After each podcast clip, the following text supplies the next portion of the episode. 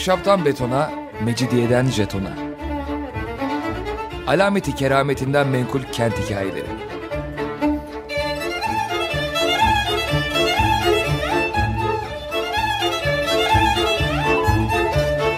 Hazırlayan ve sunan Pınar Erkan.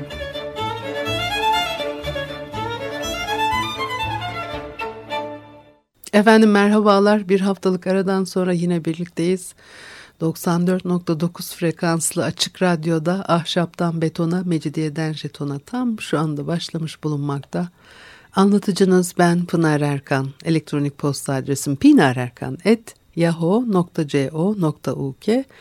Bugün e, size Ziya Osman e, Saba'nın e, İstanbul tasvirlerinden biraz bölümler aktarmak istiyorum. Şimdi e, acaba e, Ziya Osman Saba en son ne zaman okumuşsunuzdur? Hani bunlar çok e, kıymetli şair e, Ziya Osman Saba bin dokuz yüz on e, doğumlu.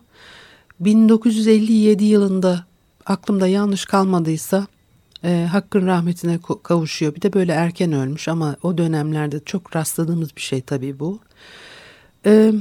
sekiz yaşında annesiz kalmış ama hep e, her şeye iyi tarafından bakan bir e, tavrı var. İstanbul'u da anlatışı o kadar güzel ki bugün bizim çok kanıksadığımız e, bazı şeyler.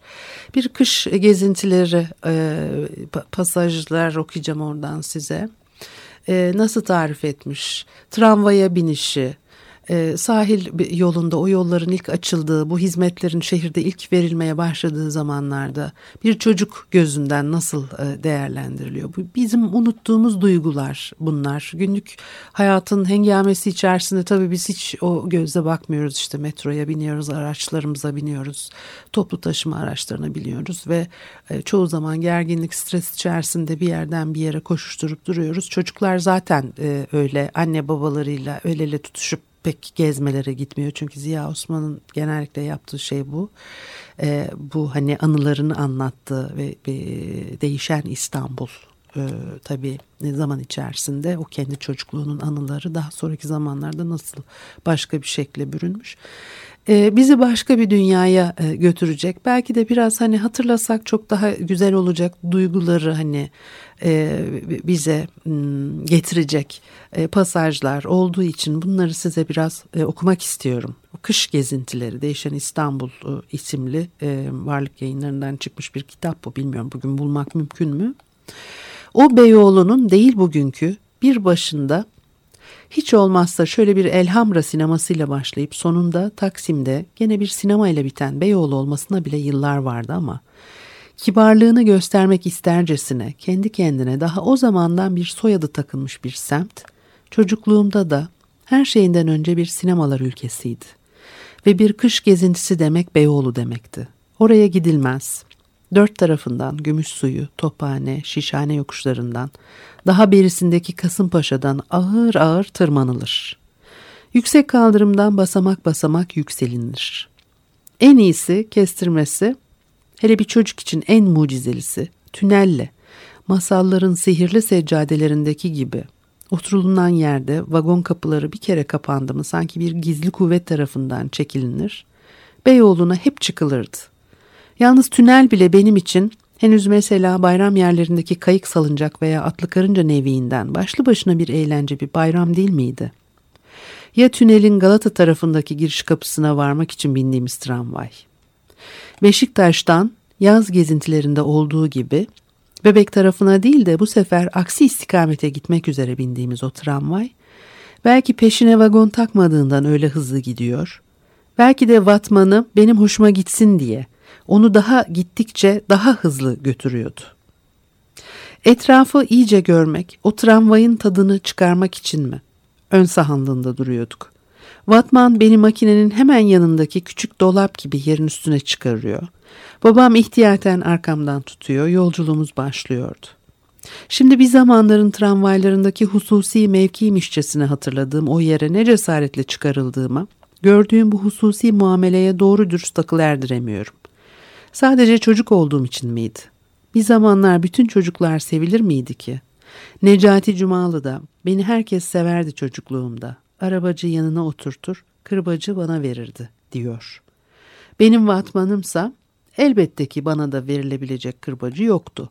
O iki yanlı ağaçların gölgesinde dümdüz uzanan Dolmabahçe Caddesi'ne doğrulur doğrulmaz sol eliyle kullandığı demir kolu kadranı üzerinde ölçülü hareketlerle beş, yedi derken nihayet dokuz rakamının üzerine getiriyor. Arabamız sanki sevinçle, sanki şahlanarak ileri atılıyordu. Ben hep o anı, dokuz rakamının içinde yaratacağı heyecanı bekliyor. O an tramvayın en keyifli yolcusu muhakkak ben oluyordum. Arkamda kadınlara mahsus kanepeleri erkeklerinkinden ayıran perde, kim bilir nasıl sallanıyor, o vişne çürüğü dokuma, açık camda varsa artık kanatlanmaya uğraşıyor, ampullerin fanusları zangırdıyor. Biletçi bile belki bir kanepeye tutunuyor, belki korkmuş besmele çeken bir ihtiyar hanım da bulunuyordu. Ne yazık ki hızımız ancak camlı köşke kadar sülebiliyordu. Orada dönülecek bir kavis vardı.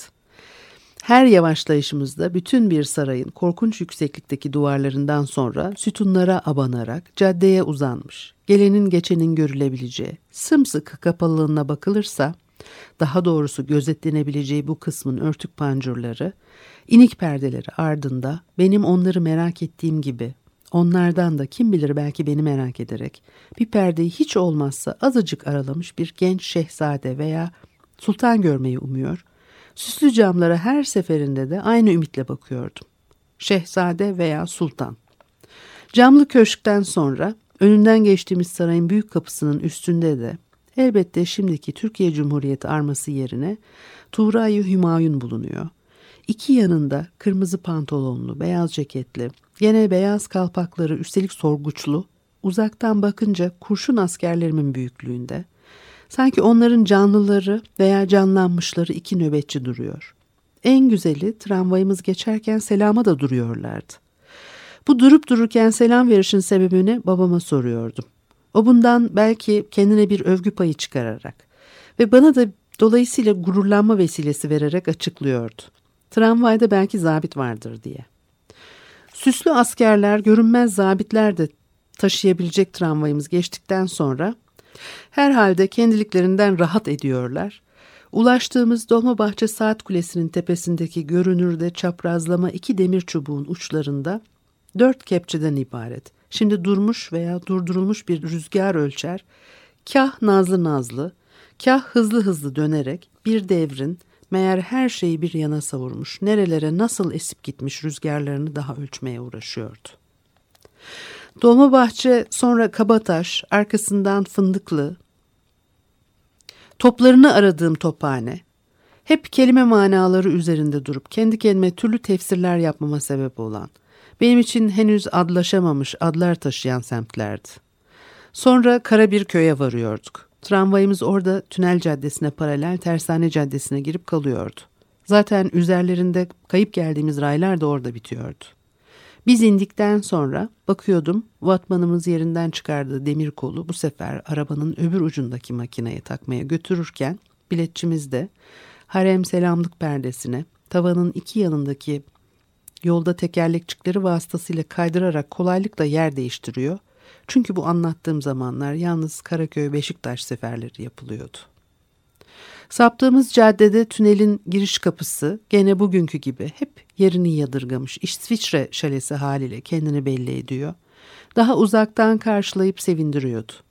O yeraltı geçidi ulaşacağımız bir mabedin karanlıkları içinde uzanan bir ilk dehlizdi sanki. Tadacağımız daha büyük zevklerden önce burada o zevklere sanki alıştırılıyor. O tünelin kapısından girip turnikesinden geçmekle yukarıda kurulmuş bizi bekleyen, yediğin içtiğin senin olsun, yalnız gördüklerini anlat denilecek cinsten ziyafet sofralarına, eğlencelere kabul edildiğimizin müjdesini bir ilk heyecan halinde duyuyorduk. O tünel sanki bir nakil vasıtası değildi. Basit bir nakil vasıtası olmamıştı henüz. Daha kapısından girer girmez bambaşka bir serinlik geleni karşılıyor. Bir katran kokusu, görünmez bir buhurdandan yayılırcasına o mabet çağrışımını devam ettirerek ciğerlere oh mis gibi doluyordu. Katran kokulu sessiz serinlik içinde uzayan turnike akisleri, yukarıya güya cennete kabul olunanları bir yandan da bir bir sayarak ilan ediyor. Ben çocuk Demek günahsız olduğum için o turnikenin altından bir kere daha geçiyor. Aletin başına oturmuş babacan memur, deminki vatmanımız gibi, işte şimdi o da bu hususi muameleyi yaparken beni gide gele artık yeteri kadar tanımış, benimle ahbab olmuş, gene mi Beyoğlu, gene hangi sinemaya der gibilerden gülümsüyor. Biz hep en ön vagonda, çocuklar hep o ön vagonu isterler. Baba oğul yan yana hareket dakikasını beklerken eskilerinden daha hızlı bir turnike dönüşü son telaşlı yolcuyu bildiriyor. O yolcu da bir yere oturup bir rahat nefes aldıktan sonra bir memur gelip kapıları üzerimize kapıyor. Kapalı vagonlar bir düdük öttürülmesiyle nihayet kalkıyor. Hayır, bir kayışla benim oyuncaklarımı sicim bağlayıp çekişim gibi yukarı çekiliyordu. Önce hafif hafif sarsılıyorduk. Sonra artan hızımızla sarsıntılar da gitgide artıyor. Sarsıntılara camların zangırtısı karışıyor. Zangırtılı camlarda babamla çocukluğumun çifte hayalleri titreşiyor. O akisler babamın bak karşılığı geliyor demesine kalmadan, görünmeleriyle yanımızdan geçmeleri bir olan vagonların göz kamaştırıcı pırıltıları arasında, camlarımızda nihayet şangır şangır kırılmışlarcasına birden paramparça oluyordu. Böylece güya bir takım tehlikeler atlatıldıktan sonra, çok şükür yatışmış bir denizde nazlı nazlı yükselen bir güneş gibi, öbür uçtan artık Beyoğlu görünmeye, doğmaya başlıyor. Az sonra gene bizler için sanki bir kere daha bitmiş oluyordu. Kumlarda eriyen son bir dalga hışırtısıyla duran vagonlarımızın kapılarını bir memurun bu sefer açıp hepimizi salıvermesiyle kendimizi sinemalar, eğlenceler diyarında, daha tazeleşmiş, daha sevinçli bir sabah aydınlığında buluveriyorduk. Bir müzik arası verelim, ondan sonra devam edelim.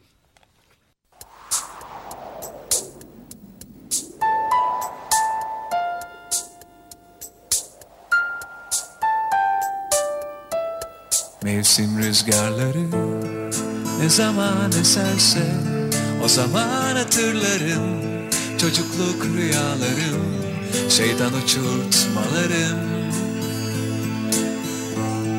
Öper beni anne yanaklarımdan, güzel bir rüyada sanki sevdiklerim hayattalarken hala. Akşama doğru azalırsa yağmur, Kız Kulesi ve adalar. Ah burada olsam çok güzel hala, İstanbul'da sonbahar.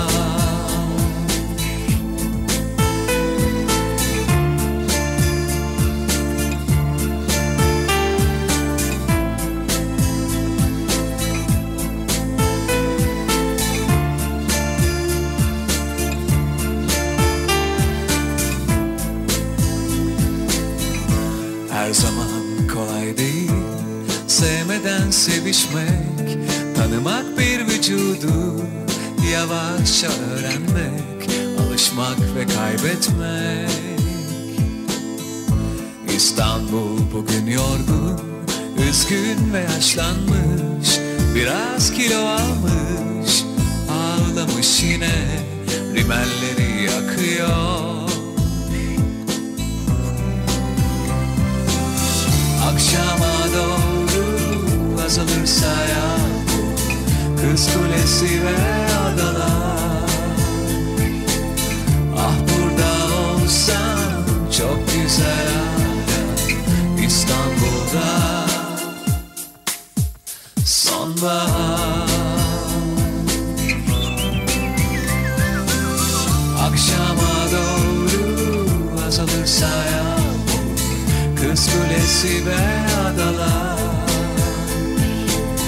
Ah burada olsam çok güzel hala, İstanbul'da sonbahar. Akşama doğru azalırsa yağmur, Kız Kulesi ve adalar. Ah burada olsam çok güzel hala, İstanbul'da sonbahar.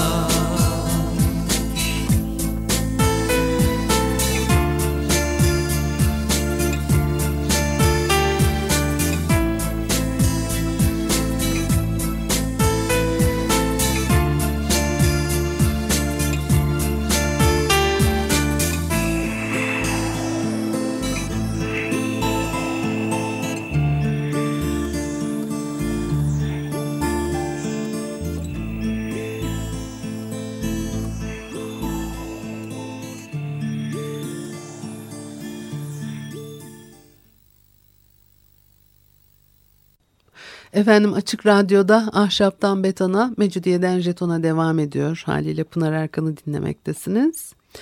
Ee, Ziya Osman Saba'nın Değişen İstanbul adlı e, bir e, kitapta toplanmış e, kış gezintileri e, denemesi demek lazım.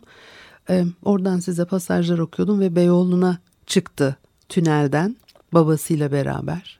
Bir e, küçük çocuğun e, gözünden nasıl etkilendiğini anlatarak ve diyor ki çıktığımız meydan gene bugünkü genişliğindeydi.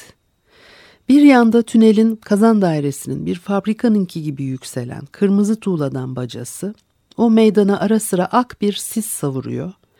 Yaya kaldırımında üstüne basmaktan çekindiğimiz bir ızgaradan sıcak hava geliyordu. Öbür yanda yüksek kaldırımın köşesinde yanılmıyorsam hep bir kitapçı vardı ama elbette ki Foto Süreyya ile Haşet Kitap Evi henüz yoktu. Baker bugünkü yerinde, küçük bir mağaza halinde değil, sol kolda gene o zamanki Bazar Alman'dan sonra beş altı katlı, üstelik bütün bu katlarına mermer merdivenlerinden değil de o merdivenlerin ortasındaki asansörle çıkılan, tünel mucizesini tamamlayan bir binadaydı. Tabii bunların hiçbirisi bugün kalmadı. Artık kavuştuğumuz, yürüdüğümüz Cadde-i Kebir'de bugün de yerli yerinde ve daha da duracak gibi duran eski büyük sefaret binalarından başka sağlı sollu daha neler vardı. Orada asıl şimdi anmak istediğim, bugün ben yaştakilerin bile hatırlayamayacakları, akılda o kadar kalmayacak cinsten bir de küçük bir boyacı dükkanı vardı. Sol kolda, şimdi bir köşesinde İş Bankası'nın bulunduğu dar sokağın bir duvarı içine sokulmuş bir açık hava dükkancığıydı. İki ya da üç boyacı. Beyoğlu'na her çıkışımızda onlara mutlaka ayakkabılarımızı boyatırdık. Ayakkabılarımız boyasız olursa bizi Beyoğlu'na almayacaklar mıydı? Önce ayakkabılarımıza bakacaklar, mağazalara, sinemalara ona göre mi sokacaklardı? Camilere ayakkabıyla girilmediği gibi Beyoğlu'nda da boyasız ayakkabılarla dolaşılmıyordu anlaşılan. Bu ayakkabı boyatma işini de Beyoğlu'na çıkış merasiminin artık son bir safhası gibi görüyor. İskarpinlerimi hep büyükler düşünülerek yapılmış pirinç desteğe yerleştirerek orada pırıl pırıl olmaları için sımsıkı tutmaya uğraşıyordum. Babam zaten gayretli ve işlerinin ehli boyacılara ara sıra talimat vermekten kendini alamıyor. Yeni alınmış bir ayakkabıysa ilk boyasıdır diye haber veriyor veya önce bir temizle diyordu.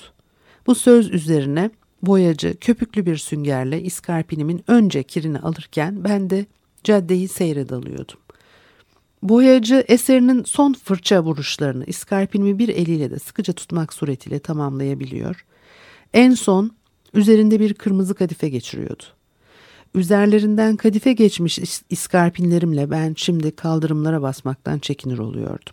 Allah'tan ki o boyacı dükkanından Bon Marché'ye kadar atılacak birkaç adımcık vardı. Sonraları Karlman pasajı adını almakla bir geçit olabileceği, içinden geçilebileceği de anlatılmak istenmiş olan o büyük mağazanın adı yalnız Bon Marché'ydi o zamanlar. O zamanlar kapısından herhangi bir büyük mağazaya girer gibi girdiğimiz bu uzun mağazada elbette ki yalnız oyuncak satılmazdı ama ben yaştakilerin gözleri orada yalnız ara sıra dizilmiş oyuncakları fark ederek şimdi Bon Marché'yi büyük bir oyuncak pazarıymışçasına hatırlıyor.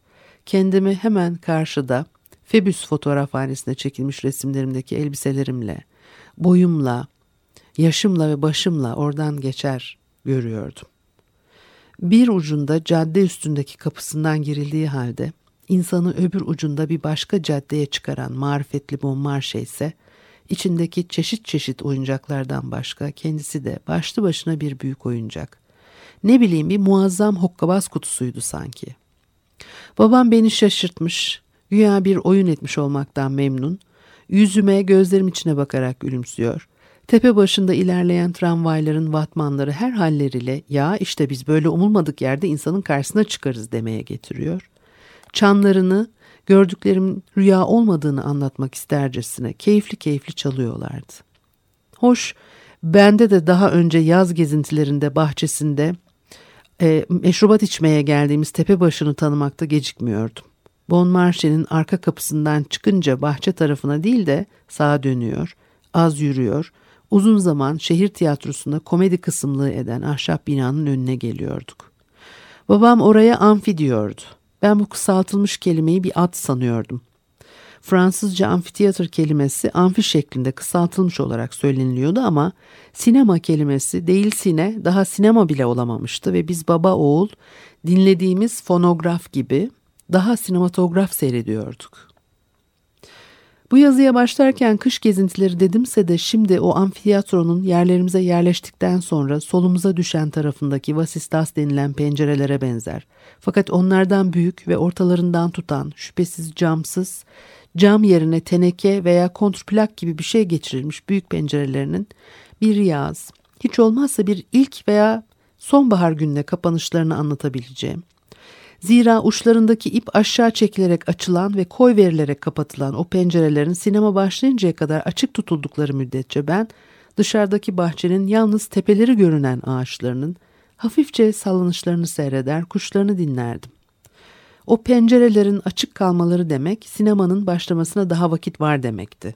Ta aşağıda sahnenin iki yanındaki kapıların birinden, hayır birinden değil yarı oyuncak barometredeki havanın iyi olacağını göstermek için kapısından kır kıyafetiyle çıkan kadın gibi hep sağ kapıdan uzaktan küçücük görünen piyanoyu çalmak üzere küçücük çıkan piyanist madam daha o pencereler açıkken mi geçerdi piyanonun başına?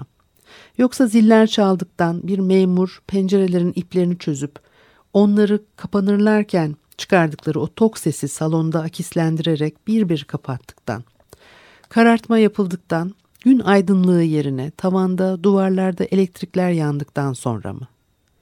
Elinde hep çantası bulunan piyanist madam, o küçük çantayı hep de piyanonun üstüne koyup kapağını açtıktan sonra, ellerini tuşlarda önce şöyle bir okşarcasına gezdirmesiyle çıkan sesler kuş cıvıltılarına mı karışırdı? Yoksa elleri tuşlara bir konar da bir kalkarken, piyanosunu bizler için kuşlar gibi mi dile getirir?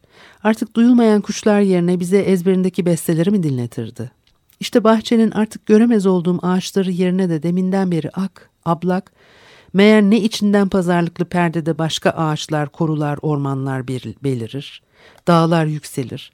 Derken nehirler, köprüler geçilir, şehirler gezilir, anıtlar ziyaret edilir. Asıl filmden önce bir perdelik manzara gösterilirdi. Piyanist madamımız da elbette sessiz o manzaralara ses katmaya çalışır. Mesela perdede Tuna Nehri akıyorsa o da elbette ki güzel mavi tunasını çalardı. Şimdi onun çalışının ara sıra yavaşladığı olurdu gibime geliyor. O anlar o da herhalde başını kaldırmış gidemediği, gidemeyeceği yerleri yakınından büyümüş, genişlemiş, değişmiş kim bilir ne güçlükle seyretmeye, hayır bizler gibi seyretmeye bile değil, fark etmeye uğraşırdı sanıyorum. Biraz yavaşlamış sesler eski canlılıklarını yeniden bulur. Sinemanın makine dairesindeki ışığı işte bir küçücük delikten fışkıran projektörün aydınlatıverdiği yerden gayrı sanki bütün dünya kaybolur, karanlıklara boğulur. Evimiz, kendi hayatımız, dışarıdaki şehir, dışarıdaki gün her şey unutulurdu. Şimdi aydınlanan yerlerde ise insanlar daha mesut görünür. Şehirler daha bakımlı görünür, yaşamak daha güzel görünürdü. Yalnız o devirlerin film çekilişindeki, yoksa gösterilişindeki bir hatadan mı bilmem hangi sebepten biz o manzaralardaki türlü taşıtı gidebildiklerinden çok daha süratli gider, insanları hızlı hızlı bir takım hareketler yapar görürdük. Dümdüz caddelerde, kalabalık kaldırımlarda cin çarpmış gibi bir türlü yerlerinde duramayan o şehirler halkı, erkekler, kadınlar, çocuklar, gidip gelmek ne demek? Hepsi de bir acele iş peşinde. Oradan oraya koşuşurlar. Bir bisiklet bir tramvay hızıyla köşeden çıkar. Karşıdan bir tramvay bir tren kadar hızlı yaklaşır. Birbirleriyle çarpıştı çarpışacaklar. Neredeyse bir kavga olacakken tramvay bu sefer raylardan çıkarmışçasına sert bir dönüş yapar. Ve bir kaza çıkarmadan delişmen ama usta avatmanın sayesinde raylar üstünde uçardı. Derken kenarlardan başında hasır şapka sekiz on yaşlarında bir çocuk üstümüze doğru gelir. Niyeti besbelli perdeden salona atlamakken, perdeye sığmayacak kadar büyümüşken birden ve bir an hepimize gülümsedikten sonra yana kaçarak kaybolurdu. Manzaralardaki bu süratli yaşama temposu içimde bambaşka dünyaların sahiden insanları bile bambaşka oldukları hissini bir kat daha kuvvetlendirmiş olurdu. Ancak caddesiz, sokaksız manzaralar, mesela bir İsviçre gölleri baş dönmesiz geçerdi.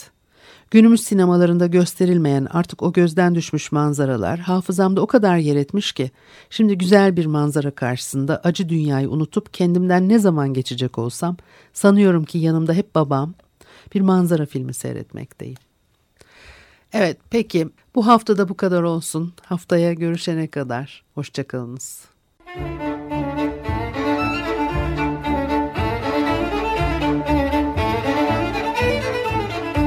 Ahşaptan betona, mecidiyeden jetona. Alameti kerametinden menkul kent hikayeleri.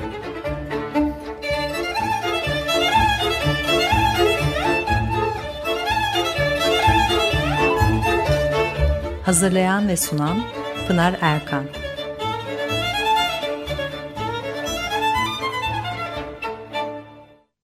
Açık Radyo program destekçisi olun. Bir veya daha fazla programa destek olmak için iki yüz on iki alan koduyla üç yüz kırk üç kırk bir kırk bir.